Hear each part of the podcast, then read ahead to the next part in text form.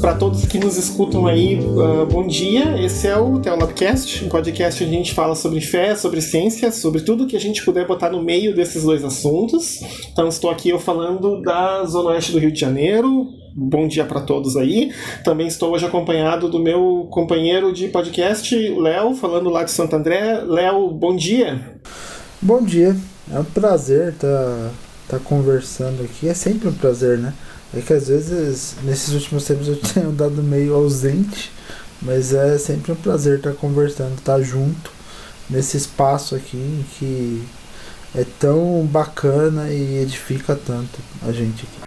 Não, legal, né? E dessa vez, por exemplo, o Léo tá podendo participar, a Samantha, infelizmente, não tá podendo participar com a gente nesse episódio, mas também tá tudo tranquilo, porque ela também estava precisando resolver alguns assuntos pessoais fora da cidade onde ela mora, lá no Monte Carmelo, se eu não me engano, que é a cidade lá no Triângulo Mineiro, né? Mas tá tudo tranquilo também. Ah, e assim, gente, só para lembrar aquelas coisas de sempre, né? Se vocês estão nos escutando pela primeira vez, querem escutar mais, vocês têm nas notas do episódio todas as informações sobre como podem fazer para assinar o, entre aspas, né, os episódios, para receberem direto nos seus agregadores. Também tem as informações, caso vocês achem que a gente vale mais do que 5 centavos aí, quiserem dar uma ajudinha, que é sempre boa, graças à ajuda dos apoiadores que a gente tem. A gente já consegue pagar as despesas burocráticas do podcast, né? O meu sonho, como o Cedric, é que eu que faço toda a edição na mão e na raça. Eu gostaria de profissionalizar isso, mas por enquanto não dá. Mas a gente vai sonhando, uma hora a gente consegue. Sem mais delongas, então, eu queria apresentar o nosso ilustre convidado, que, né, gentilmente, né, abriu aí um espaço na agenda dele apertadíssima para poder falar com a gente.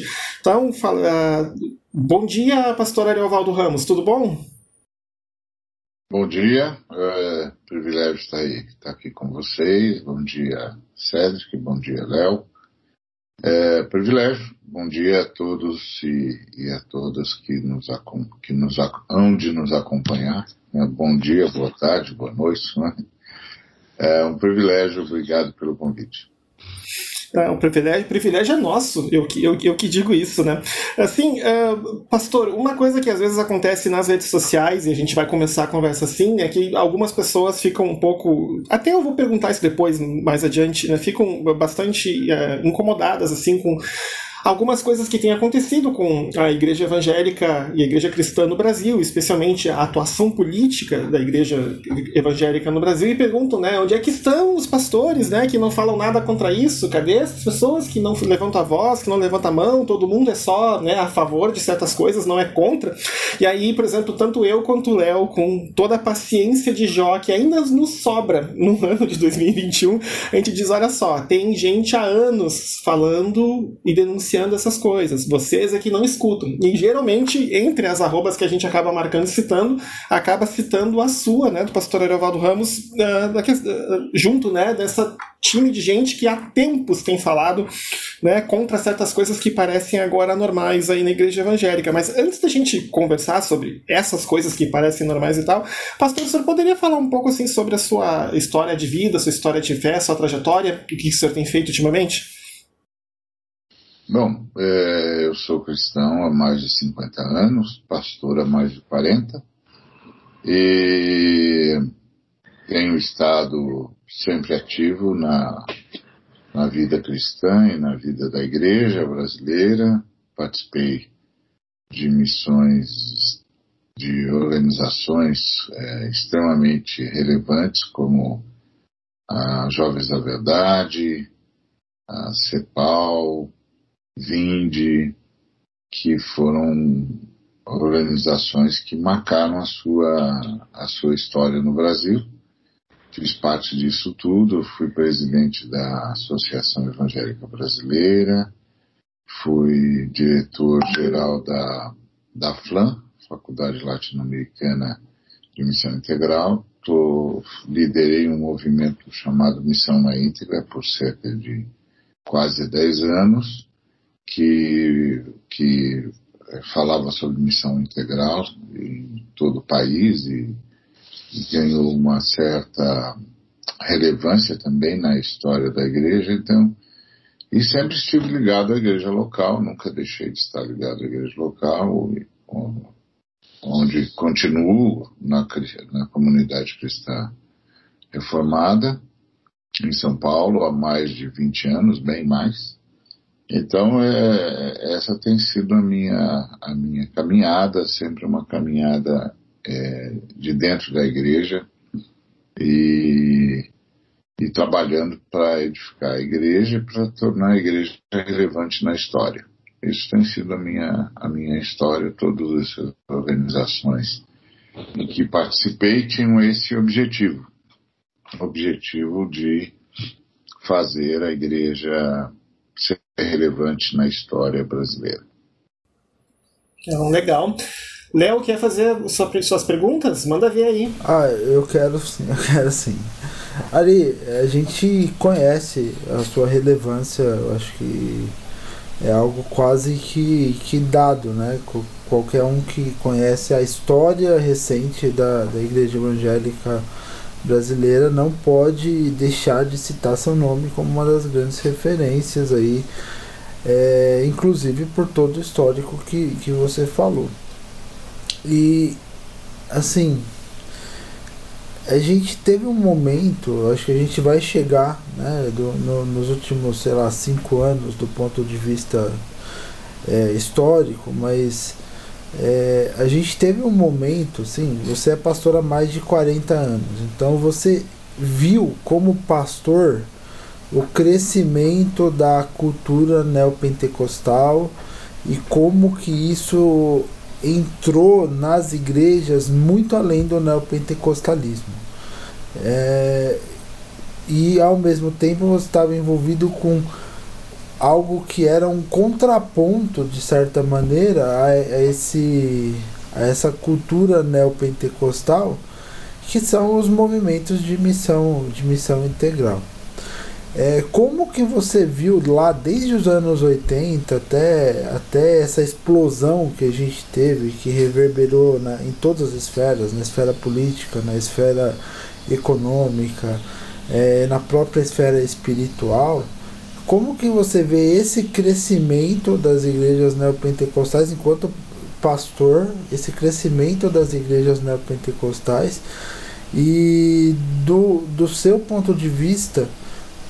Qual é, assim, eu não gosto de usar esse termo, mas qual que é, assim, o peso espiritual, como que a gente lida com isso espiritualmente falando, na dimensão da nossa fé mesmo, porque a gente sabe, a gente entende que assim, tem sérios problemas com essa... Com essa cultura neopentecostal. Como que você viu esse histórico aí de 40 anos ou menos de crescimento, enquanto pastor, de crescimento das igrejas neopentecostais, e como até mesmo vocês criaram contrapontos e estratégias de mostrar que existem outros caminhos dentro da fé? Bom, a teologia, a pregação, né? Porque não é uma teologia na acepção do termo, a pregação da prosperidade, ela mexeu com uma tecla principal na relação econômica que a igreja sustentava com o sistema. A fé cristã nunca foi muito confortável, nunca esteve muito confortável com o capitalismo, por causa das falas de Jesus, e principalmente a fala de Jesus mais contundente, que era e que é: não acumuleis para vós tesouros na terra. Então, a fé cristã sempre foi contra a acumulação, o que é, obviamente, um contraponto ao capitalismo na base, né?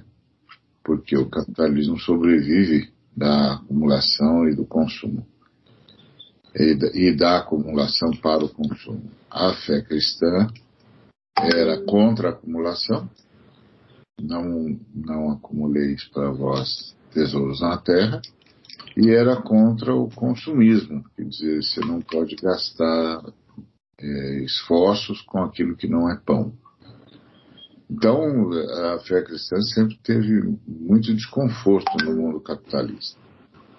Mas o mundo capitalista foi se infiltrando na fé cristã da forma como podia, e a forma mais contundente eram os chamados donos da igreja, que eram os ricos, que acabavam se impondo, mesmo estando em situação pecaminosa, porque estavam acumulando e gastando no que não é pão, mas eles se impunham pelas ofertas, pelos dízimos, etc. Mas era uma relação desconfortável. A pregação da prosperidade nasce nos Estados Unidos e chega ao Brasil em primeiro lugar com a Igreja de Nova Vida, com o bispo Robert McAllister, e vai ganhando espaço. Vai ganhando espaço e ganha um referencial teológico que é aquele pessoal da África do Sul, do movimento de fé, e que vai se impondo também através da mensagem da Valnice, que começa a trazer um conceito, um conteúdo mais refletido, porque a pregação da prosperidade, ela tem um novo conceito de fé. Até a pregação da prosperidade chegar, a fé era um presente de Deus. Pela graça sois salvos, mediante a fé, isso não vem de vocês, é presente de Deus. Fé era um presente de Deus que nos permitia compreender que a vitória de Cristo na cruz, na ressurreição, era suficiente para a nossa redenção e santificação. Então isso era a fé. Com a pregação da prosperidade, a fé se tornou um instrumento de manipulação de Deus. Se você tiver fé, Deus não tem escolha, ele tem de fazer o que você crê, o que você diz, o que você determina. A primeira coisa foi uma mudança drástica. Essa foi uma mudança drástica porque é uma mudança num conceito central do cristianismo, que é fé. Esse conceito foi alterado. Nem todos perceberam explicitamente a alteração desse conceito, mas ele foi alterado e aí frases como eu determino, eu exijo, começaram a se tornar parte do vocabulário evangélico. A outra coisa é que eles pegaram um elemento da mensagem calvinista, que é de que a prosperidade econômica é um dos sinais da eleição.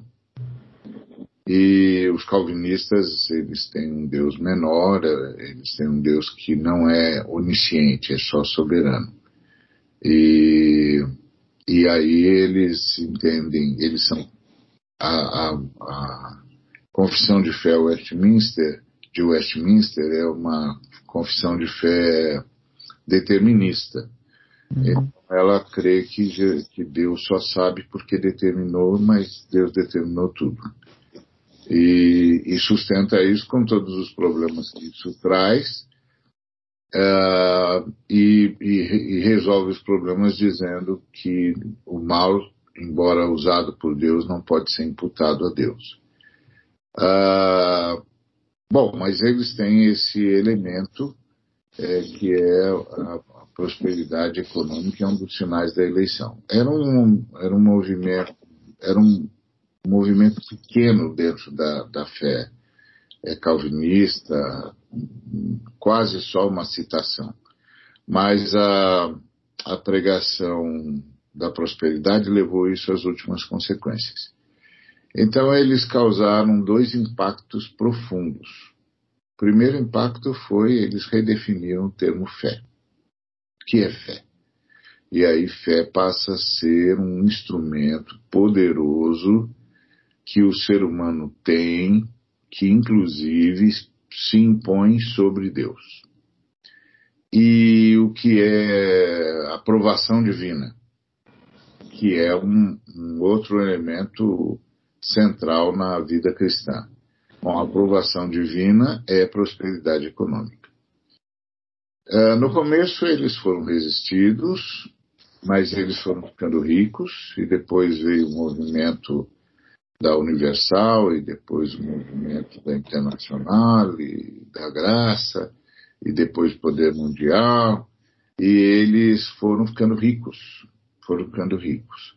Não bastasse isso, as comunidades independentes que tinham rompido com as igrejas históricas, principalmente por causa da experiência pentecostal, não eram netamente pentecostais, mas tinham tido experiência pentecostal e romperam com a fé histórica, vinham dos batistas, dos presbiterianos, dos congregacionais, enfim, dos metodistas, enfim, das principais igrejas históricas, eles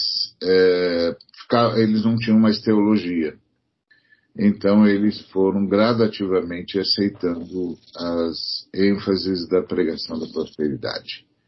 E essas igrejas que nasceram da pregação da prosperidade diretamente, a Internacional da Graça e mais recentemente a do Poder Mundial, elas foram ganhando adeptos aos borbotões, porque elas foram falando diretamente aos capitalistas e aprovando os capitalistas e dizendo que eles que sempre se sentiram julgados pela igreja, eles, na verdade, eram o paradigma da bênção de Deus. E eu lembro que a Universal tinha um programa chamado 25ª Hora, e eles tinham temas extremamente diversos e muitos deles curiosíssimos e interessantes. E uma vez eu me lembro que eles levaram 3 grandes empresários da noite, gente que lida com boate, com essa coisa do prazer humano, efêmero, e que tem a ver, inclusive, com exploração do sexo e coisas assim. Eles levaram esses três expoentes desse segmento da indústria de entretenimento e os apresentaram como gente abençoada por Deus e como alvo a ser perseguido, porque Deus quer isso, Deus quer riqueza, Deus quer prosperidade. Bom, isso foi entrando gradativamente no mundo pentecostal. Não foi intencional por parte, principalmente, das igrejas netamente neopentecostal. Elas, inclusive, tinham uma certa independência e autonomia em relação ao movimento evangélico. A Universal, quando nasce, por exemplo, ela quase aparece como uma terceira via entre o movimento evangélico e a Igreja Romana. Mas eles entram na TV, onde os evangélicos sempre sonharam o Estado o tempo todo, e era uma época que só tinham basicamente 2 evangélicos na TV, que era o Caio e o Ciro, só. E sempre com muita luta e tal. Aí entra a Universal e parece entrar dominando espaço e se dando muito bem com o veículo e falando muito bem na TV, cheio de ideias e criatividade, e a ponto de chegar a comprar uma rede nacional de TV. Isso tudo foi abalando a fé a pobre fé evangélica, e que era uma fé que via na luta, na tribulação, nas dificuldades econômico-financeiras, uma verdadeira proeza martírica em nome de Deus, é assim mesmo, porque nós somos de Jesus, porque quem é de Jesus é perseguido, porque o diabo, nosso adversário, ele tem os recursos do mundo e ele aprisiona as pessoas, e por isso nós somos perseguidos, mas esse é o nosso papel. Isso tudo foi perdendo o clamor espiritual, foi perdendo o romantismo, porque agora tem um grupo de pessoas que também se dizem evangélicas e que estão ricas, e que estão comprando rádios, e estão comprando TVs, e estão comprando... Então, as comunidades independentes foram abraçando essa teologia e também experimentando essa prosperidade, porque essa teologia tem toda uma lógica de tarefas e de sacrifícios. E um dos sacrifícios é o sacrifício da oferta financeira. E então você quer essa riqueza que o pastor tem, você quer essa riqueza que a denominação tem, que a instituição tem, você tem que doar, você tem que doar muito. Quanto mais você doa, mais Deus te devolve. Então, surgiram falas como Deus te dará 100 vezes mais do que você colocou, Deus te dará 4 vezes mais. Eu me lembro de uma senhora que chegou para mim e disse que Deus estava devendo para ela porque ela tinha dado o dinheiro que o missionário pediu e ainda faltava 14 mil reais. E eu disse para ela, vamos entrar na justiça agora, né, irmã? Porque Deus dever é um desaforo, não é? Se fosse um sujeito paupérrimo e tal, aí a gente ainda exercia o perdão. Mas Deus devendo a senhora 14 mil reais, vamos entrar na justiça agora contra Deus. Aí ela falou para mim, não, o senhor está brincando, né? Eu falei, não, a senhora que está, né? Eu só estou levando a sério a sua palavra, né? Então, absurdos como esse começaram a acontecer, e as denominações que foram se tornando ricas, né? Principalmente as denominações neopentecostais, foram despertando, principalmente os pentecostais, que desde há muito já era uma potência no Brasil, as igrejas que mais crescem, que mais amealham adeptos e tal, foi gerando neles também essa reflexão, né? Quer dizer, por que eles têm tudo isso e a gente tem muito mais gente do que eles e não tem? Pelo contrário, a gente vive sempre lutando com as agruras, nossos templos são feios, nossos lugares de reunião são esquálidos. Por quê? E aí os neopentecostais ofereceram os seus 2 pilares. A sua fé está errada e o seu paradigma está errado. Os históricos não entraram no discurso neopentecostal imediatamente e nem diretamente, mas entraram indiretamente e talvez, inclusive, de modo pior, porque eles partiram para os movimentos de gerenciamento de igrejas, tipo Saddleback, Igreja com Propósitos, ou Rede Ministerial, ou G5, ou M5, M12, G12, movimentos de gerenciamento pentecostal, e que tinha como grande objetivo amealhar o maior número possível de seguidores por meio de uma pregação plástica, que convencesse rapidamente todo mundo a vir por meio das células, para as células.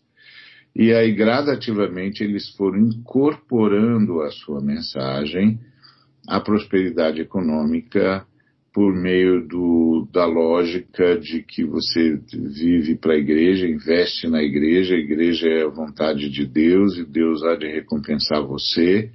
Então eles não usavam as mesmas categorias, porque de modo bastante contundente essas denominações históricas têm confissões de fé relevantes e centenárias e portanto muito complicado atentar contra a confissão de fé, mas acabaram caindo na mesma armadilha, que é a armadilha do enriquecimento fácil e a armadilha do crescimento e da busca pelo poder.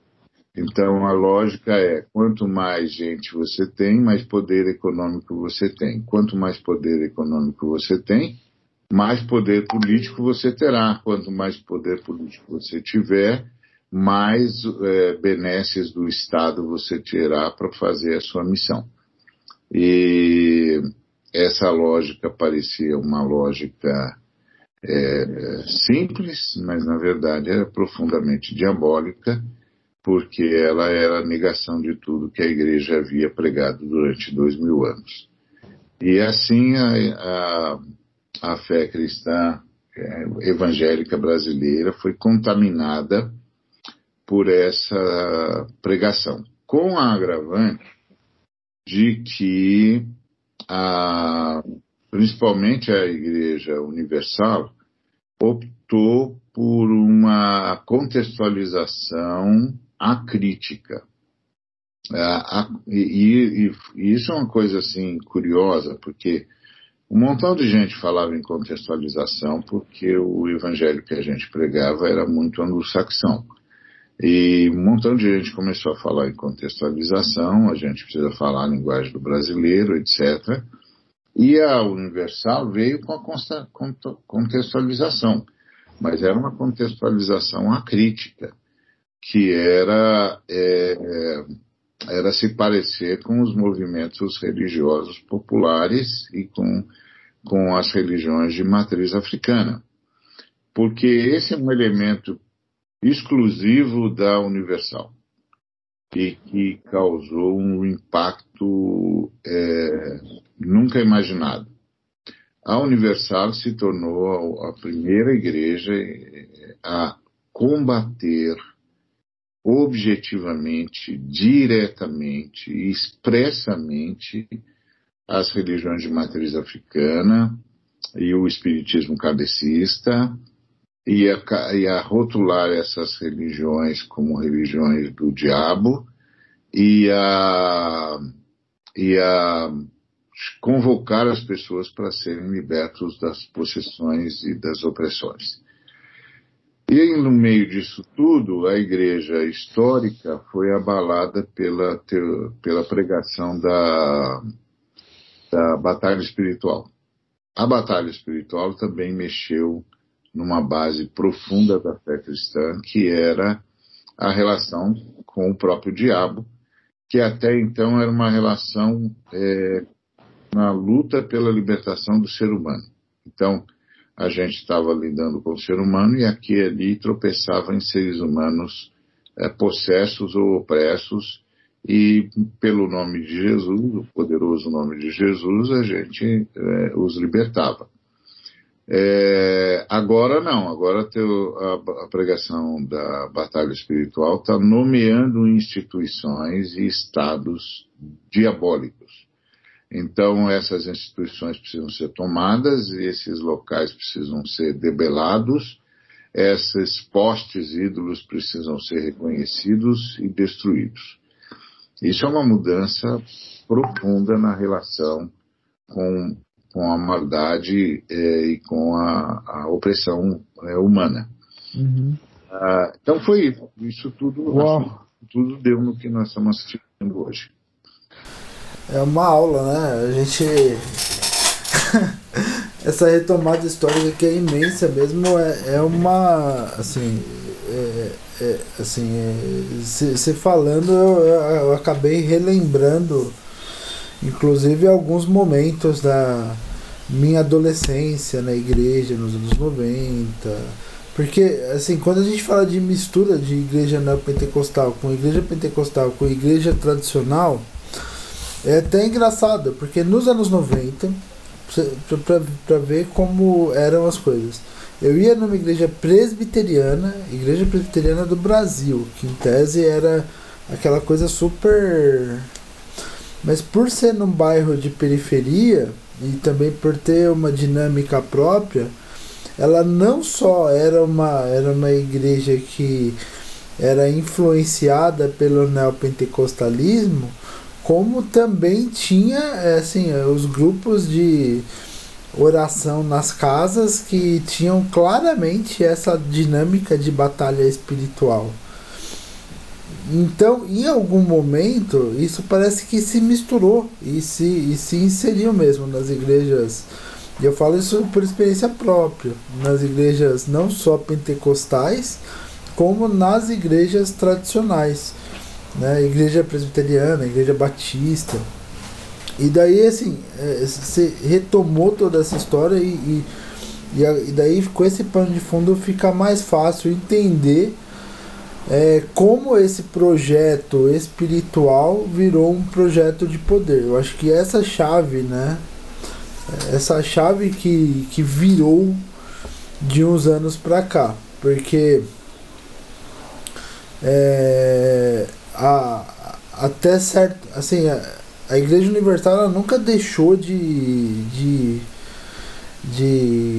achar, né, de mostrar que ela tinha um projeto de poder próprio, e ela foi se inserindo nas estruturas de poder aos poucos. Então, a ponto de quando as pessoas menos esperavam, eles já estavam ali elegendo deputado, elegendo senador, elegendo, assim, um monte de gente nas esferas de poder e se inserindo mesmo nas estruturas de poder, até o momento em que se deu essa virada de agora deixaremos de ser coadjuvantes nas esferas de poder e daremos tração a um projeto próprio de poder com nossos valores. Quando e como se deu e qual foi a influência nas igrejas em geral? Porque isso provocou um movimento de cisão dentro das igrejas, um movimento que a gente vê refletido aí até hoje, e que eu tenho certeza absoluta que teve muita influência na vida pastoral, inclusive, de muita gente. Verdade. Bom, primeiramente, a gente tem de lembrar que há denominações que sempre tiveram um projeto ideológico de poder, majoritariamente os presbiterianos. Os calvinistas, o seu principal teólogo administrou a cidade de Genebra. E ele construiu uma lógica política partidária, uma lógica político-econômico, político-socioeconômica, porque ele administrou a cidade, ele teve de construir uma ideologia, um ideário, uma proposta, e ele construiu. É preciso lembrar que os calvinistas fizeram a chamada Revolução Puritana na Inglaterra,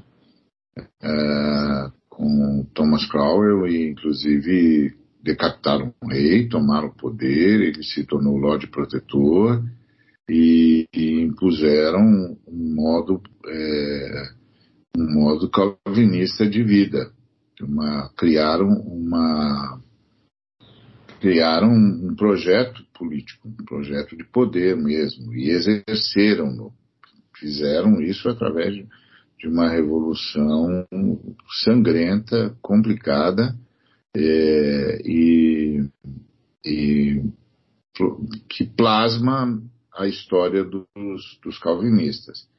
Não bastasse isso, os calvinistas construíram uma ideologia que eles chamam de cosmovisão cristã, que triunfou na Holanda e governou a Holanda, né? Com bastante sucesso, inclusive. E tem um mentor, cujo nome está me escapando agora, mas governou a Holanda e criou um projeto político chamado Cosmovisão Cristã. Não bastasse isso, você ainda tem a produção, uma outra produção calvinista, que é o Apartheid na África do Sul, que era uma proposta de desenvolvimento autônomo entre as etnias, de modo que os Boers, que eram brancos, vindos da Holanda, promoveriam seu próprio desenvolvimento, sua própria sociedade, e as outras etnias nativas da África do Sul promoveriam a deles. Com a ênfase no fato e com o agravante de que os Boers governavam a nação. E isso foi conhecido como Apartheid, e que foi de uma crueldade e de um estado de exploração do ser humano e de destruição da dignidade humana tão profundo que o mundo todo se revoltou contra os Boers, contra a África do Sul, e o mundo todo se uniu para acabar com aquele regime. Tudo isso vem do calvinismo. Então, assim, os calvinistas já tinham um projeto de poder antes de todos os demais. E lutaram por isso e trabalharam duramente nisso. Derrubaram a rainha da Escócia, Maria Tudor, para estabelecer, fazer da Escócia uma nação calvinista. Então, os calvinistas sempre tiveram a visão de que era possível, necessário e urgente tomar o poder. Depois, na fase mais missionária do calvinismo, que chega no Brasil e em outros lugares do mundo, essa tomada do poder virou influência no poder, e por isso a ênfase nas escolas, nos hospitais, nas universidades, na ideia de construir liderança para a nação a partir das suas escolas, que eram e continuam sendo escolas de qualidade e com vantagens. Por exemplo, os presbiterianos foram os primeiros a ter uma escola sem discriminação de raça no Brasil. E sem discriminação social no Brasil, todos eram bem-vindos e todos estudavam. Então, foi um progresso. Mas sempre teve uma ênfase política estrutural, né? Política partidária, porque políticos somos todos nós, mas assim... nem todos nós temos um projeto de política partidária ou de dominação política ou socioeconômica, etc. Então, isso não é uma coisa nova na esfera protestante. Agora, é claro que ganhou uma conotação feroz com a teologia, com a pregação da batalha espiritual e a pregação da prosperidade, unindo esses dois extremos da distorção cristã. E então, a partir daí, os evangélicos começaram a se dar conta de que precisavam estar próximos do poder Num primeiro lugar, momento, porque o Brasil, quando os missionários chegaram no Brasil, o Brasil era um estado confessionário, então a gente sentiu na pele o que significa uma igreja dominar o estado. A gente não podia casar, não podia batizar os filhos, não podia enterrar os mortos, às vezes tinha dificuldade de ser aceito nos hospitais de misericórdia não éramos aceitos. Então, isso tudo a gente sentiu na pele quando o Brasil ainda era um estado confessionário. Depois da República, o estado virou laico, pelo menos em lei, e a situação dos evangélicos melhorou significativamente. Mas essa visão política estava presente, tanto é que o Max Weber acusa os calvinistas de serem os pais do capitalismo, por causa do seu modo de vida. Então não é uma coisa estranha, não é uma coisa estranha. Quando os pentecostais fizeram o primeiro movimento de se aproximar do poder, aconteceu no governo Sarney, quando eles se aproximam do poder para ter acesso a concessões de rádio e de TV. Então, isso começa com o Manuel... como ele chamava, gente? Que fundou o Brasil para Cristo. Manuel de Mello. Ele foi o primeiro grande pregador brasileiro e ele foi o primeiro cara a ter uma visão mais objetiva e mais pragmática da relação com a política. Inclusive trabalhou para eleger deputados, etc. Mas então isso foi crescendo. Quando chega na Universal, ela ganha um projeto partidário, um projeto de poder escancarado. Ponto. Nós queremos participar do poder e nós vamos criar um partido e criamos um partido e nós vamos conquistar os espaços políticos, nós vamos nos colocar a serviço da igreja e na política e vamos tomar o poder ou vamos participar do poder. Então aí fica explícito, escancarado, mas eles não são os primeiros a fazerem isso, os calvinistas fizeram antes. Só que os calvinistas, eles tinham, pelo menos aparentemente, eles tinham um projeto ético. E então, tomar o poder fazia para eles parte da evangelização. Eles tinham um projeto ético. O pessoal da teologia da pregação da prosperidade não tem projeto ético. Tem projeto só de poder. E por isso você tem escândalos como o do ex-prefeito do Rio de Janeiro. Sou morador aqui, né, da cidade. Desculpa. Então, você sabe exatamente do que eu estou falando. E você tem isso nos políticos deles. E gradativamente eles foram cooptando principalmente políticos pentecostais, que foram também ficando na órbita desse projeto particular de poder. E aí grandes denominações como a Assembleia de Deus e outras começaram a se dar conta de que estavam ficando para trás. E eles tinham mais gente, tinham mais povo, tinham mais votos. Então eles também decidiram que iam montar o seu próprio quartel general de política, inclusive ainda movimentos de criação de outros partidos políticos,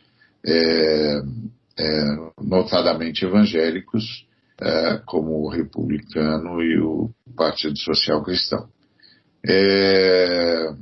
Isso foi se tornando natural,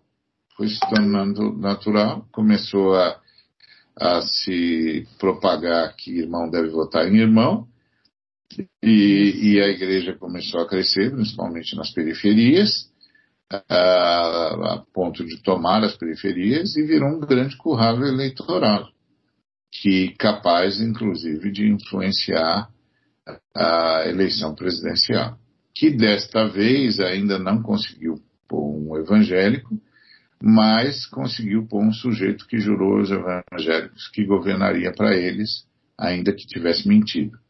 Mas ele jurou e os evangélicos o sufragaram, porque uma massa enorme de eleitores se omitiu, e no Brasil você se omitir não significa nada, você não mandou recado nenhum, porque no Brasil só são contados os votos válidos. Não são contadas nem as abstinências, nem os votos em branco ou nulos, só os votos válidos. Então, quanto mais gente se abstém, mais chance tem os que não teriam chance nenhuma, porque tem toda uma lógica de contingente eleitoral, toda uma lógica de votos válidos, toda uma matemática que acaba privilegiando quem de outra sorte não seria eleito de jeito nenhum. Então isso já é uma trama da elite brasileira para ficar sempre no poder. E os evangélicos aprenderam, esses evangélicos, né, aprenderam a lição de casa e descobriram como fazer isso.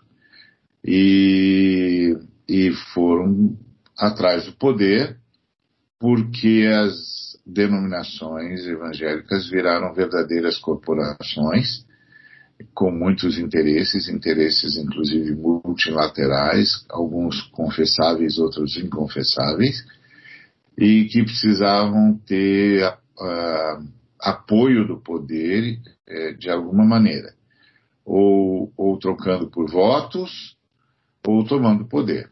E agora as duas opções estão atuando em paralelo, na verdade, muitas vezes, não em paralelo, mas em acordo.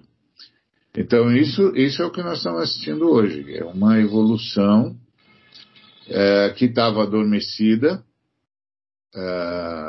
mas que os neopentecostais, principalmente, recuperaram. E é preciso lembrar sempre que os neopentecostais são oriundos do calvinismo, não do calvinismo teológico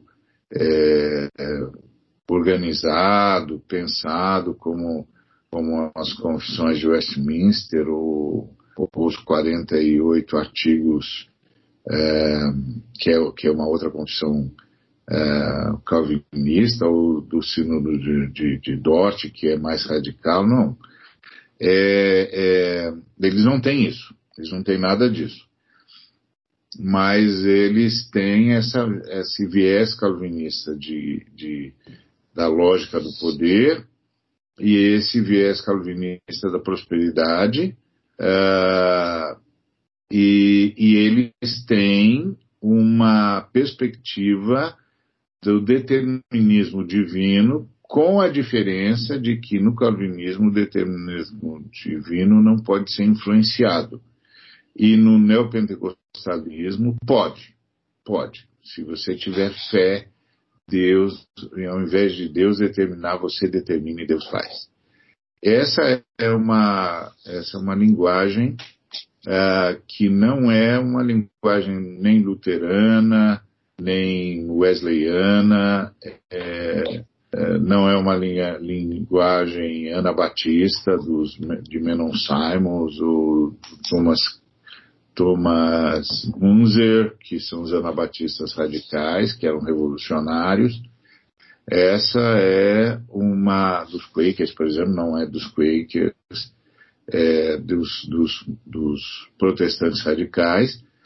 Essa é uma linguagem calvinista, que é a linguagem de um povo que entendeu que tinha de governar. Então é disso que nós estamos lidando, né? Os elos históricos são mais extensos do que a gente às vezes para para considerar. Uma pergunta rápida, Ariovaldo. Você falou ali, né, que, diferente dos calvinistas que tinham um projeto ético, né, os neopentecostais só têm um projeto de poder, não tem um projeto ético. Então isso ajudaria a explicar, por exemplo, como que igrejas que seguem um Jesus que diz umas coisas nos evangelhos também são capazes de dar todo o seu apoio sem, assim, muito pensar, sem muito, digamos assim, sem muita reflexão, a governos que fazem mais ou menos o contrário do que o Jesus dos evangelhos dizia. Eu estou correto? Você está corretíssimo, você inclusive está muito modesto. Eu estou tentando dourar a pílula que é para não ficar pistola. Você está muito modesto. É muito pior do que isso. É muito pior. Por exemplo, os evangélicos que apoiam esse governo, eles apoiam todo esse descalabro, inclusive um descalabro genocida, um descalabro necropolítico, que está levando à morte por meio da fome, que destruiu a indústria, que destruiu o emprego, que privilegia o rentismo, né, financeiro e o agronegócio, e que promoveu um trabalho análogo à escravização no Brasil de novo, não é? E eles apoiam explicitamente, e muitos agronegociantes, por exemplo, estão nas igrejas evangélicas agora, e também rentistas, banqueiros, operadores da bolsa, etc, etc, porque a igreja evangélica virou o verdadeiro local de encontro deles, né? Inclusive já fazem negócios entre si, e que criaram organizações empresariais e tal. E aí o poder é utilizado para promover a lógica capitalista, que é a lógica da acumulação, e o agronegócio está retomando a lógica feudal da vassalagem mesmo. Os direitos trabalhistas desapareceram, o emprego foi precarizado, o trabalhador agora não tem mais nenhuma garantia, a seguridade acabou, então a aposentadoria agora é um fiasco, nós estamos indo para o caminho do suicídio dos idosos, talvez não agora, mas no próximo quadrante vamos assistir isso. E estamos aí entregues a um neoliberalismo voraz que está destruindo a soberania nacional, todos os ativos brasileiros estão sendo entregues, e aí você tem uma lógica de acumulação. Uhum. E aos pobres fica o que sobra. E que só não ficou pior por causa da pandemia. Porque a pandemia obrigou o Estado, por exemplo, a não mexer mais no SUS, porque sem o SUS não tinha como enfrentar a pandemia, e obrigou o Estado a repensar alguns dos seus dogmas neoliberais, porque tinha de minimamente dar uma renda básica para que não fosse um genocídio completo, ou seja, morre de doença e morre de fome. Então, um negócio muito, muito complexo, porque tinha de fazer isolamento social. Mas e aí esses evangélicos, e você veja, por exemplo, o número de presbiterianos que estão no poder nesse governo, e o apoio explícito de pentecostais e de líderes nacionais a esse governo, deixa claro que o projeto ético desapareceu. E ficou só o projeto de poder, e que o capitalismo foi agregado à confissão de fé. Então, se você não é capitalista, você não é cristão. O socialismo deixou de ser uma opção política e passou a ser uma heresia teológica. Uhum. Mesmo com a história da igreja primitiva, seja ela qual for. Então você vê que tudo isso virou religioso. Tudo isso virou religioso. Então o camarada diz para você: você é um pagão, você é um herege, você caiu da fé, você nunca foi crente, dependendo da teologia de onde ele vem. E aí você diz: por quê? E ele diz: porque você é socialista, porque você vota com a esquerda. Então virou religião, o capitalismo virou parte da confissão de fé. Então é uma série de coisas que nós cristãos confessamos e que se alguém não confessa, nós não o consideramos cristãos. Não o consideramos cristão. Isso sempre foi assim. Nós temos nossas declarações de fé. Mas agora o capitalismo faz parte dessa declaração de fé.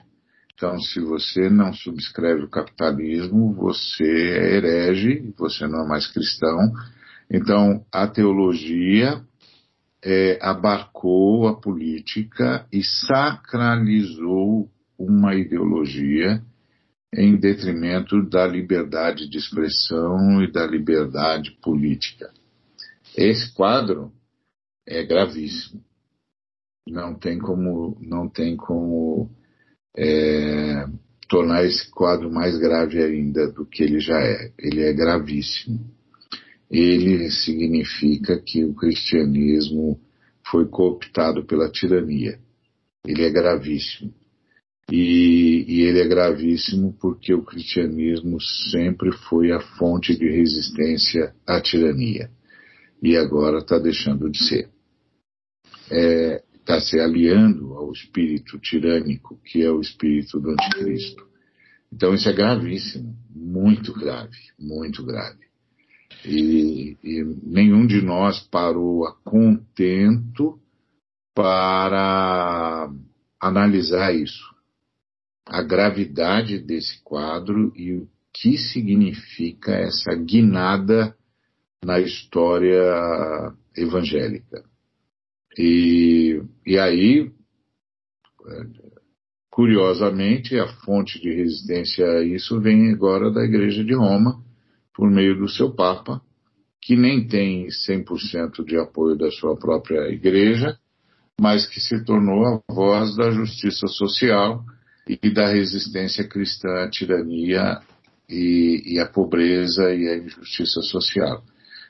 Pasme, né? Isso parece a perda de todos os ganhos da Reforma Protestante. E aí a igreja da onde nós saímos por dizer que tinha se esquecido dos pais da igreja e abandonado a fé da patrística, e por isso a igreja precisava de uma reforma, agora é a grande resistência ao anticristo. Isso é muito grave, porque os evangélicos foram ensinados que o anticristo viria de Roma. E agora a gente se dá conta cada vez mais que o anticristo vem do protestantismo. É assustador. Se isso não é assustador para vocês que nos ouvem, é assustador para mim. É uma mudança de fundo e de forma radical. Tá, perfeito, Léo. Então, Ariovaldo, você falou sobre a questão da pandemia, né, que está acontecendo no Brasil e tal. a gente conversou com outros pastores e a gente perguntou para eles a mesma pergunta que eu vou fazer para você. Você, né, pastor, está pastoreando uma igreja, está sentindo bem os efeitos da pandemia, tanto na congregação e tal. Você acha que, assim, por exemplo, nós estamos começando a vacinar, daqui a pouco as coisas vão voltar, entre aspas. Você acha que a igreja brasileira vai ter um novo normal? Eu detesto essa expressão, mas eu não tenho outra para usar. É um novo normal, assim, das igrejas, o jeito de fazer um culto, o jeito de organizar uma comunidade depois da pandemia, ou você acha que vai ser simplesmente business as usual e vai tudo voltar mais ou menos ao que era antes, como diria o grande Salomão, né? Nada como, né? Passa dia, tudo igual, né? Nada novo debaixo do sol, etc. Eu acho que vai acontecer exatamente o que o Salomão disse. A Igreja Evangélica Brasileira, na sua maioria quase esmagadora, né? Ela se portou de forma negacionista, né? Então, para ela, toda essa política de isolamento social, de uso de máscara, de lockdown, de fechamento de locais, evitar aglomeração, etc., são imposições dos comunistas, imposições da esquerda, de gente que inclusive queria derrubar o presidente. Então, que não tem esse efeito. E aí os neopentecostais e os pentecostais acrescentaram o fato de que quem tem fé não pega vírus, o Salmo 91 diz isso, que praga nenhuma chegará à sua tenda, e, então é uma questão de fé, e a fé agora é a fé neopentecostal, que é a fé como um instrumento de domínio de Deus. E então a igreja evangélica não. E aí você pode pensar nas igrejas históricas também, porque as igrejas históricas entraram num movimento de gerenciamento de igrejas, com as suas células, tentando ser enormes, ser big churches, não é? As mega igrejas. Então todos eles, com raras exceções, eram negacionistas e são até hoje, e só estão indo se vacinar agora porque a pressão da realidade é insofismável. Então eles vão voltar como se nada tivesse acontecido, com exceção das perdas lamentáveis, que rapidamente não serão mais choradas, porque eles nunca levaram a pandemia nessa categoria de tragédia, porque eles eram negacionistas. E então eles vão voltar o mais rápido possível para as práticas antigas, como se não tivesse acontecido nada, a não ser, claro, os que se arrependeram, os que como nós, o tempo todo protestamos e nos tornamos o remanescente, os que não se dobram a Baal, etc. E fora isso, vai voltar à normalidade. Eles já queriam voltar à normalidade, e já achavam um exagero esse negócio de isolamento, de afastamento, de distância, etc. É atribuído a Hegel uma frase que diz o seguinte: tudo que se aprende da história é que da história nada se aprende. E quando você luta contra a história, aí é que você não aprende mesmo. E é o caso do movimento evangélico. Agora, se houver eleições, se a esquerda, a centro-esquerda, né, que é o Partido dos Trabalhadores, ganhar as eleições, então o fiasco evangélico vai ser profundamente explorado. Profundamente explorado. E isso sim pode causar uma reação dentro do movimento evangélico. Porque o fiasco Bolsonaro pôs em xeque a credibilidade da mensagem evangélica, principalmente desses galacianos que abandonaram a doutrina da graça e entraram na lógica das tarefas, que é própria da busca por riqueza, por recompensa divina. Então, é uma coisa que a gente vai ver ainda, né? Dependendo do que vai acontecer, se realmente haverá eleições, se os militares não vão voltar, enfim. Esse quadro de instabilidade brasileira que nos persegue. Então, o ponto crucial aí é que a igreja evangélica, na sua maioria, pró-Bolsonaro, negacionista, capitalista, com a pregação da prosperidade direta ou indiretamente, é uma igreja alienada e alienante. Então, uma comunidade alienada e alienante não percebe a história. Então, Salomão está certo. Pois bem, Léo, tem alguma pergunta?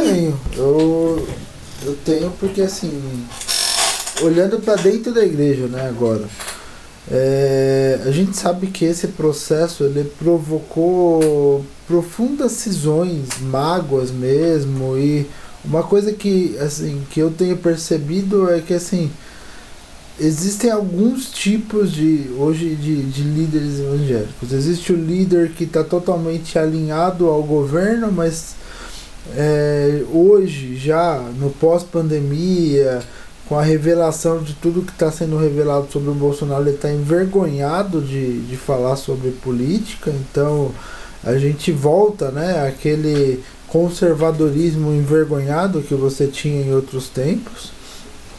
E ao mesmo tempo você tem líderes que, assim, que foram perseguidos, que foram muitas vezes defenestrados por seus colegas. E você percebe, assim, não digo mágoa do ponto de vista, mas, assim, uma certa tristeza por essa cisão, por essa separação, e isso acaba afetando até mesmo as próprias relações dentro da igreja, porque hoje em dia na igreja você tem que conviver, né, com essa história de que muita igreja teve gente saindo na época da eleição do Bolsonaro, porque alguns pastores se posicionaram a favor do Bolsonaro e os membros que eram contra ou foram perseguidos ou resolveram sair mesmo, brigaram com o Bolsonaro. E a gente tem então, assim, a gente tem uma dupla cisão aí, né? A cisão entre os pastores, muitas vezes, que, assim, pastores que às vezes eram amigos e por conta das posições políticas eles acabaram rompendo, e uma cisão dentro das comunidades, que é essa história de você ter apoiadores do Bolsonaro, pessoas que são contra o Bolsonaro, e isso provocar como trabalhar do ponto de vista espiritual essas duas cisões que aconteceram no meio evangélico, e como reconstruir laços nesse cenário tão catastrófico que nós vivemos, de mais de 500 mil mortes, e que muitas vezes as pessoas, elas não conseguem reconhecer ali uma ação política e uma ação até mesmo espiritual. Eu pessoalmente acho que existe uma ação espiritual, sei lá, satânica sobre o Bolsonaro, ou qualquer coisa do tipo, fruto de uma cultura, de um principado aí que tomou conta de certa maneira do país. Como que a gente vai reconstruir isso? Como que a gente vai reconstruir essas relações? A gente vai reconstruir essas relações, né? E como lidar com essa situação extremamente complexa, que eu acho que Nesse nível, a Igreja Evangélica Brasileira nunca lidou. Essa é uma pergunta quase impossível de responder, porque a reconstrução de laços passa pelo perdão e pelo arrependimento. O arrependimento que está acontecendo agora com os conservadores envergonhados, como você colocou, aliás, muito interessante, é um arrependimento parcial, porque assim, eles não têm como fugir da realidade. A realidade é cruel e devastadora, que a pandemia trouxe à tona, e a fome, né, de 125 milhões de brasileiros com insegurança alimentar, 19 milhões já estão passando fome objetivamente. Então é devastador o nível de desemprego, o fim das indústrias. Então não só o nível de desemprego, mas o fim da empregabilidade e a pandemia, com a agravante de que as universidades, pesquisas universitárias, acadêmicas, já chegaram à conclusão de que se o governo tivesse feito medianamente o seu papel, 3 de 4 brasileiros que morreram não teriam morrido. Então, isso é muito sério, né? Isso significa que em 500 mil pessoas, 375 mil pessoas não teriam morrido. Isso é muito grave. E isso é insofismável, né? Não tem como disfarçar isso. Então, isso está gerando o que você chamou de modo bastante interessante, eu acho até bastante plástico, de conservadorismo envergonhado. Só que esse arrependimento, ele ainda é parcial, bem parcial, porque o camarada se arrepende de ter votado no Bolsonaro, mas não revê os motivos pelos quais votou nele, ou seja, continua dizendo que é culpa do PT, que foi a roubalheira do PT. Então ele o que deveria ser um arrependimento está virando, por enquanto, só um remorso. E o remorso é uma tentativa de salvar a sua reputação em meio ao erro que você cometeu. O arrependimento não. O arrependimento é a mais profunda das doutrinas cristãs no que tange à reação humana, porque o arrependimento é uma revisão de vida e uma revisão de paradigmas, de padrão, que não poupa a reputação do arrependido, ou seja, ele é o primeiro a reconhecer que errou feio, que tudo que ele fez estava errado, que os paradigmas estavam errados, e que não há desculpa para o que ele fez, a não ser o fato de que ele pecou. E, portanto, ele só pode ser recebido por perdão, ele não pode ser recebido por escusas ou pedidos de desculpas ou por justificações, ele não pode, ele pecou e o pecado só pode ser tratado com perdão. Então, esse arrependimento ainda não aconteceu. Já acontece o remorso. Sim. Esse envergonhamento aí. Mas esse envergonhamento não é forte o suficiente para reatar laços. Então, mesmo que haja por parte dos ofendidos, por exemplo, eu falo a partir desse lugar, daqueles que foram defenestrados, atacados, caluniados, etc. Mesmo que haja perdão, e eu acho que tem de haver perdão da nossa parte, porque a fé cristã se sustenta no perdão, esse perdão não será suficiente, porque o arrependimento ainda é parcial, na verdade ainda é remorso. Então, o remorso é como um incêndio em que você não fez o trabalho de apagar todas as cinzas, né? Quando você apaga um incêndio, você salvou todo mundo, você tem de voltar para o local do incêndio e revirar tudo que sobrou para apagar as cinzas, porque se elas não forem apagadas, o fogo pode reacender ou ser reacendido. Então, o remorso não apaga as cinzas flamejantes ainda, não apaga as madeiras flamejantes ainda, vermelhas, as brasas, não apaga as brasas, você tem de apagar as brasas. E o remorso não apaga as brasas, só o arrependimento. Então, o arrependimento ainda não aconteceu. Então, os laços terão muita dificuldade de serem reatados, mesmo que haja perdão dos ofendidos, que também não será um perdão fácil, assim, é preciso ter muita consciência do que significa a fé cristã e do que significa ser cristão, para apresentar o perdão que, na verdade, é a estrutura da fé cristã, porque é a última palavra de Jesus. Então, não será fácil, muita gente perdeu muita coisa, muita gente perdeu, além de ter perdido entes queridos, perdeu tudo que tinha construído, inclusive em favor de outrem.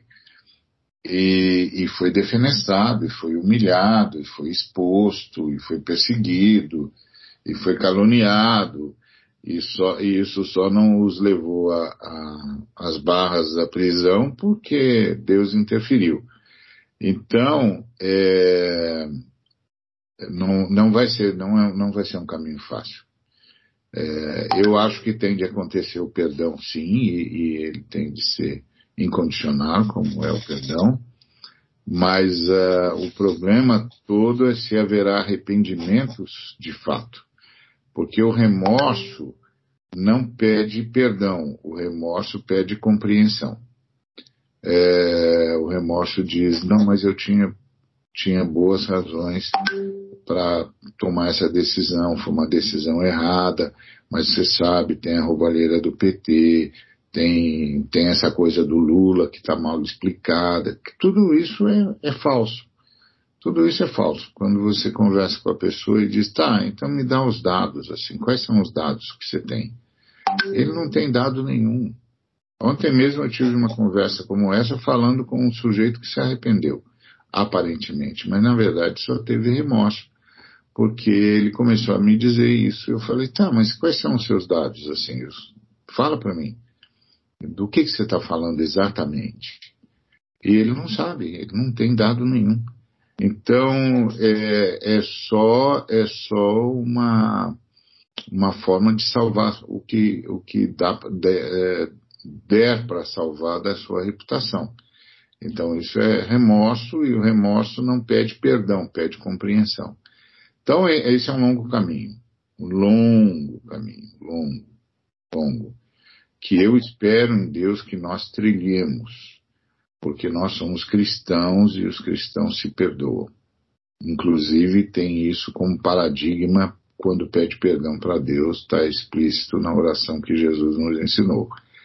Então, eu espero que a gente trilhe esse caminho, e a gente tem de trilhar, é inevitável, mas será um caminho longo e difícil.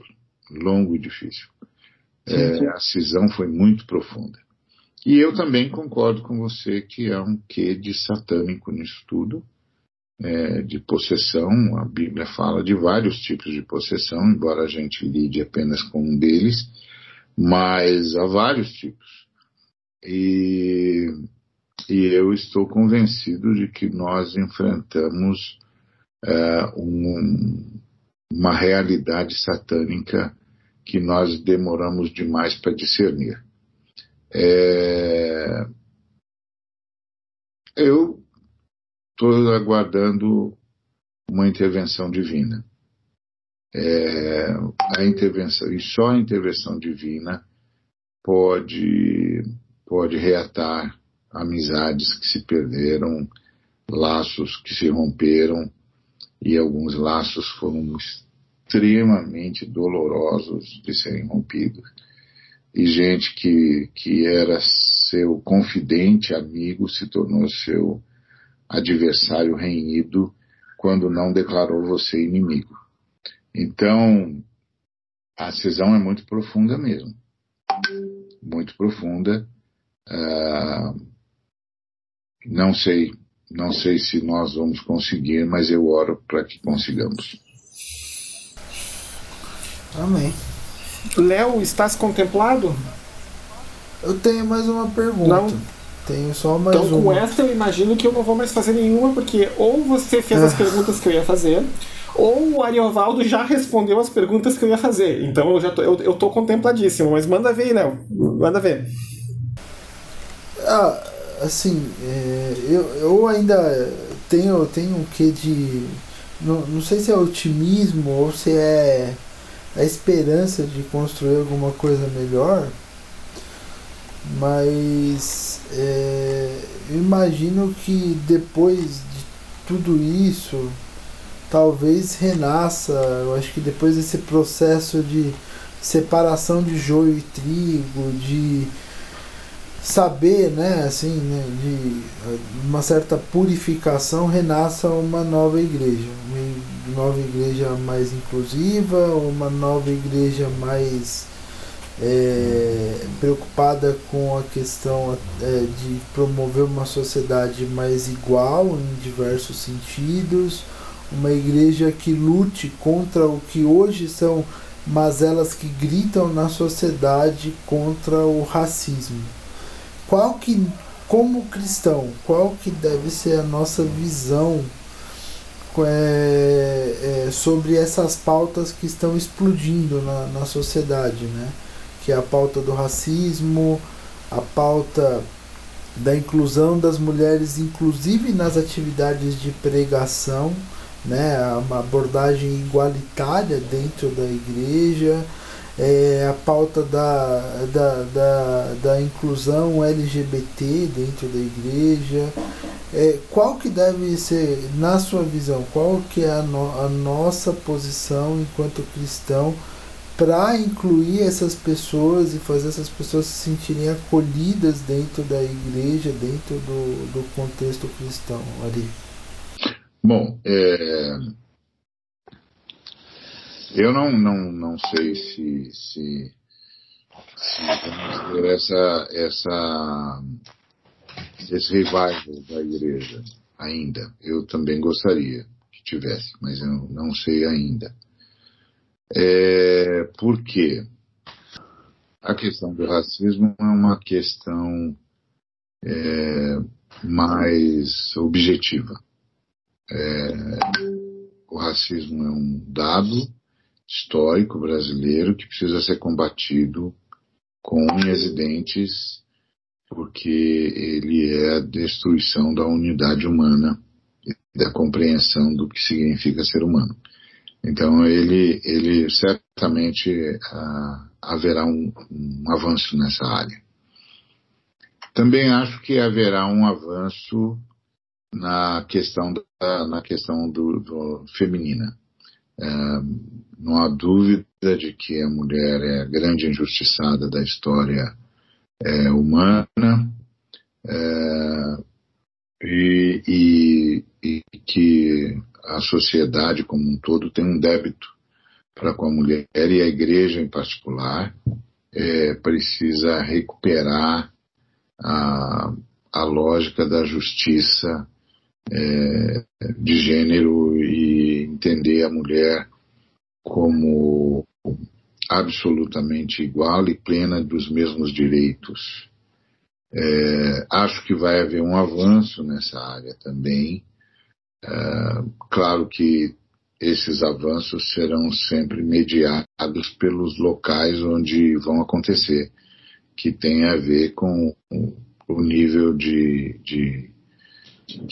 resistência que cada ambiente vai ou não opor a esses avanços. Mas esses avanços eu acho que são inevitáveis. Haverá a questão tanto do racismo quanto da misoginia, de tratar a mulher como cidadão de segunda categoria, vai ser revista em maior ou menor grau. E novas comunidades surgirão com essa perspectiva. Agora, a questão LGBT é uma questão mais complexa. Eu não sei, já existem já há algum tempo as igrejas inclusivas, mas eu não vejo que a igreja evangélica vá se tornar inclusiva, na sua maioria. Pelo contrário, eu acho que a questão LGBT vai se tornar um novo pomo de discórdia. Hoje o pomo da discórdia é político. E a questão e a pauta identitária resvala aí, tangencia e tal, mas ela ainda não é a questão central, porque a questão central é: estamos morrendo de pandemia, estamos morrendo de fome, não temos emprego, não temos casa, o número de moradores em situação de rua aumentou exorbitantemente, nós não temos saída. Então essas coisas se impõem a quaisquer outras discussões. Mas quando essas questões minimamente tratadas, não sei se resolvidas, mas pelo menos tratadas, a questão LGBT será o grande pomo da discórdia, porque a questão LGBT ela entra na definição do gênero humano, e essa é uma briga profunda. Mexe com a visão do que é o ser humano e de como o ser humano deveria viver, e exige, aparentemente, numa primeira perspectiva, exige uma revisão de leitura das escrituras. E isso é muito complicado, muito complicado. Os mais conservadores, eu não estou nem pensando nos fundamentalistas, mas os bíblico-históricos, por exemplo, terão muita dificuldade de fazer essa releitura, muita dificuldade. Então, esse será o grande pomo da discórdia. Então, talvez você tenha igrejas mais acolhedoras, mas não terá tanto mais igrejas inclusivas, porque é um passo complicado. Então eu acho que pode acontecer algumas coisas. Pode acontecer a irrelevância da igreja, como por exemplo você vê na Alemanha. A maioria da igreja evangélica alemã apoiou o nazismo, apoiou Hitler. E depois se tornou irrelevante e caiu no chamado liberalismo teológico, e sobrevive porque tem vínculos com o Estado, mas é irrelevante, a mensagem não faz nenhum sentido, e a fé é cada vez mais uma fé de saudade do que uma fé viva, e a perda dos fiéis é enorme. Então, na verdade, o que tem sobrevivido são as instituições, mas não a comunidade protestante como tal. Por quê? Porque eles não conseguiram sobreviver ao nazismo, não sobreviveram ao fato de, em grande parte, terem aderido ao Hitler, aderido ao nazismo, apoiado aquela loucura que foi uma espécie de possessão coletiva. E aí a igreja se tornou irrelevante. Mesmo a igreja militante do Bonhoeffer não sobreviveu ao impacto das escolhas feitas de forma absolutamente acéfalas, acríticas e estúpidas e criminosas. Então, não sobreviveu. Não sei como nós vamos sobreviver. Agora eu estou falando da igreja como um todo. Eu não sei como nós vamos sobreviver a esse quadro de exploração, de destruição do trabalhador, da trabalhadora, a esse quadro de injustiça gritante. Eu não sei se a gente não vai acabar se tornando irrelevante. E aí, se a igreja é inclusiva ou não, por exemplo, a igreja alemã é inclusiva, a questão já não será mais essa. A questão será de que o cristianismo não é mais relevante. E aí vem uma nova fase no crescimento das religiões, que lá na Europa está dando lugar ao islamismo. O islamismo, sim, vem como uma religião relevante, uma religião que tem dogmas claros, que tem uma fé clara, porque a ideia da religião é a ideia da religação com Deus. Ninguém, nem o mais laissez-faire, nem o mais laissez-passer, nem o mais flexível, acredita que uma relação com Deus é uma relação inconsequente. Ninguém. Então, quando o camarada encontra uma religião inconsequente, que tanto faz como tanto fez, ele sabe que essa religião perdeu o sentido histórico, que é o sentido de tentar religar o homem a Deus. Porque ninguém acredita que um Deus desse exista. Nunca, em nenhuma cultura isso aconteceu. E aí esse Deus também é relevante, inclusive na própria Alemanha e outros países da igreja protestante, pastores ateus, pastores e pastoras ateias, e continuam exercendo o seu ministério, entre aspas, mas não acredita mais na existência de Deus, e reduziram a sua atividade ao cumprimento da liturgia e claro, ao humanismo, à assistência humanista. Mas não acredita mais em Deus, e ponto. Aqui no Brasil está acontecendo algo parecido, claro que em nível muito reduzido, mas está, que é um novo grupo de teólogos, principalmente jovens, que já não acredita mais na Bíblia como texto áureo e como regra de fé e prática, e que está tentando, pouco a pouco, libertar a teologia da Bíblia, porque que sempre foi uma ênfase da Reforma Protestante, só a Escritura, ou seja, enquanto o romano pode fazer teologia a partir do magistério, a partir da filosofia, o protestante só pode fazer teologia a partir das Escrituras, porque é um dos princípios da Reforma. Isso está morrendo cada vez mais.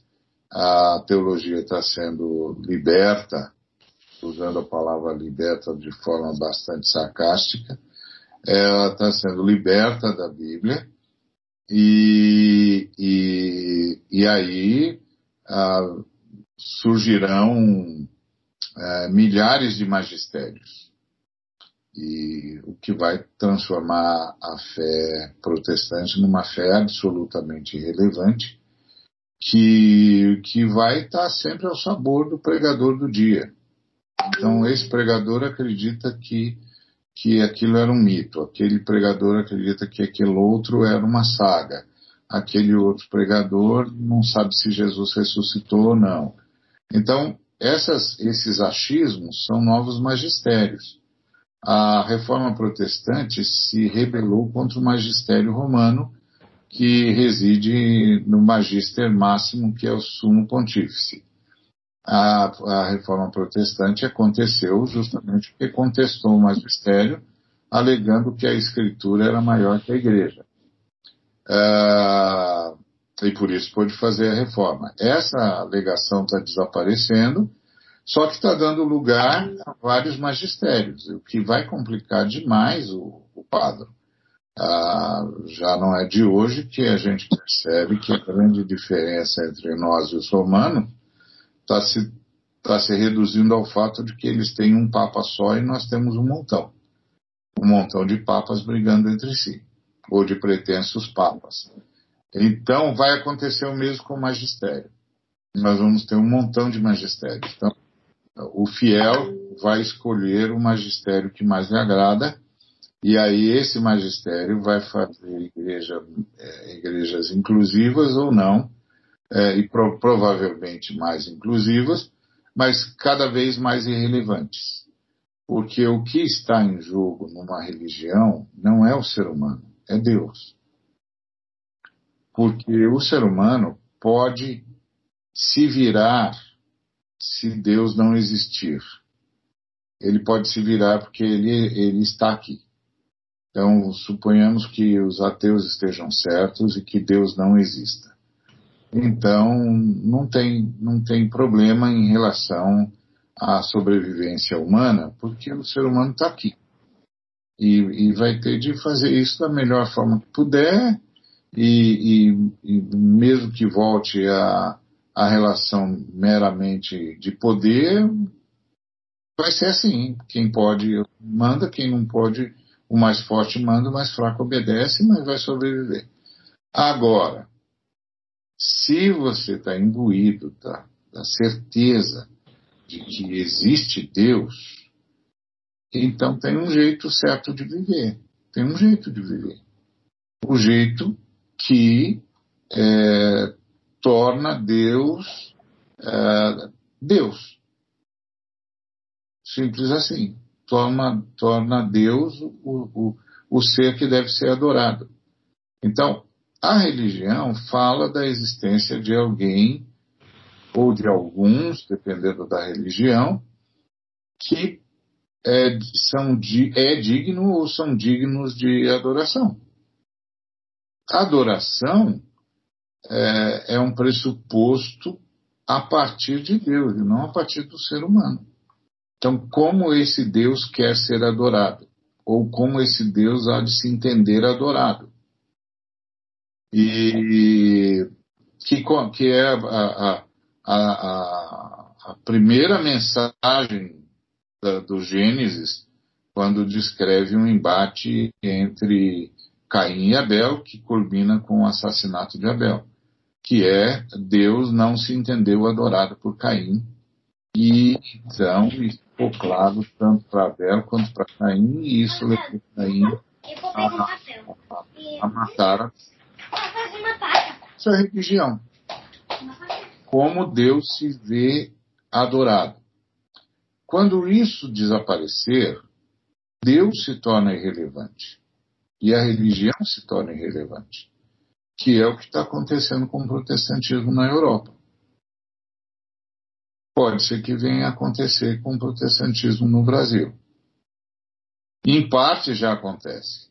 Então, a questão da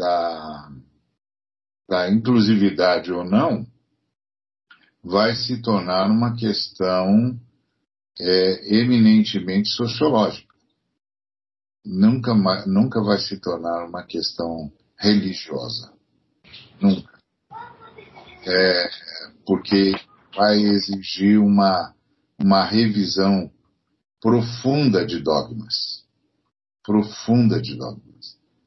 E isso é assustador. Então, eu não vejo isso com tanta tranquilidade assim. Eu espero que a gente consiga superar isso, mas os europeus não superaram. Eu espero que a gente consiga o que os europeus não conseguiram. Pois bem, Ariovaldo, nós queremos ser respeitosos do seu tempo, até porque a gente está aqui, eu estou monitorando aqui o tempo de gravação e tal. Léo, queria saber se tu estás contemplado, se a gente pode passar para os finalmente do episódio. Eu estou super. Eu estou super. Eu também. Super eu contemplado. Também. Então, assim, antes da gente terminar, a gente sempre tem um momento em que a gente abre espaço para o convidado e depois nós fazer alguma recomendação sobre algum livro que leu, algo que achou interessante, ou também para auto-recomendar o próprio trabalho. Aqui o jabá e a autopromoção são encorajadas, e aí então, Ariovaldo, se quiser usar esse espaço para recomendar alguma coisa que você tem produzido ou alguma coisa que você tem achado interessante, por favor, o espaço é seu. Bom, eu vou recomendar uma leitura mais séria das propostas do René Padilha, do Samuel Escobar, do Orlando Costas, que são os pais da missão integral, porque uma das grandes necessidades da Igreja brasileira, a partir dessa crise toda, é encontrar um novo paradigma teológico, porque a teologia é a espinha dorsal da Igreja, e ela está nesse momento esfacelada. Então eu quero recomendar uma retomada nos princípios da missão integral, para a gente se achar de novo teologicamente no Brasil e se achar de novo teologicamente na América Latina. Sem perder a dimensão cultica. Então essa é a minha recomendação.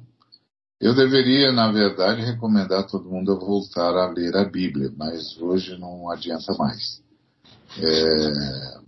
A Bíblia não está mais sendo lida, ela está sendo corrigida. Então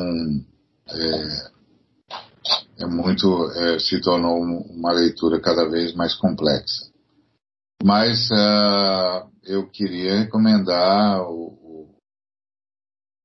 a leitura dos textos dos pais da missão integral, esses três que eu citei, com ênfase no René Padilha, para uma leitura séria, né? Uma leitura séria de vamos entender o que eles disseram, vamos estudar o que eles disseram, vamos pensar qual é o caminho a seguir a partir do que está sendo dito por eles. Uma leitura séria. E isso eu acho que seria bom para todo mundo, porque nós estamos perdendo os nossos paradigmas, e isso é angustiante.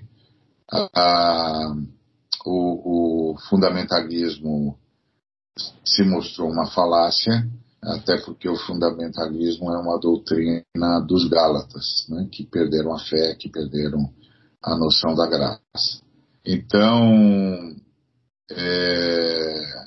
essa é a minha recomendação. Não, ótimo. Léo, tem alguma recomendação? Não. Eu recomendo todos os livros que eu puder do Ariovaldo. Fora isso. Não, tudo bem. Aqui eu ia fazer uma recomendação, só que eu perdi o fio da meada porque tá passando o carro da feira aqui na frente do apartamento. Mas a minha recomendação é um pouco mais light. Quem tem Netflix, se quiser ver alguma coisa um pouco mais... estamos em tempos complicados, né? Às vezes a gente precisa de um pouco de entretenimento mais leve. Tem uma comédia chamada One Day at a Time, que infelizmente foi cancelada durante a pandemia, mas é uma comédia que foca muito numa família latina, de descendentes de imigrantes cubanos, e então tem toda uma questão que eu até achei bem interessante, porque a gente sabe que boa parte dos imigrantes cubanos morando nos Estados Unidos tem uma posição política, mas eles resolveram fazer uma releitura do que está acontecendo, então estão discutindo muito a questão de imigração, questão do direitos das mulheres e tal, então tá bem legal de acompanhar a releitura dessa série. Pois bem, essa era a minha recomendação. Ariovaldo, eu queria agradecer aí pela disponibilidade de tempo para conversar com a gente, pela paciência e pela aula/lição/seminário que você deu para nós aqui nesse tempo curto. Tá? Muito obrigado mesmo, tá? Muito obrigado. Obrigado, Ari. Foi um abraço, incrível mais uma vez. Isso aí. Então, assim, para quem está nos ouvindo, esse foi mais um episódio do Teolabcast. Eu espero que vocês tenham gostado e até o próximo episódio, onde a gente vai falar sobre fé, sobre ciência, sobre tudo que a gente puder meter no meio. Tenham todos um bom dia.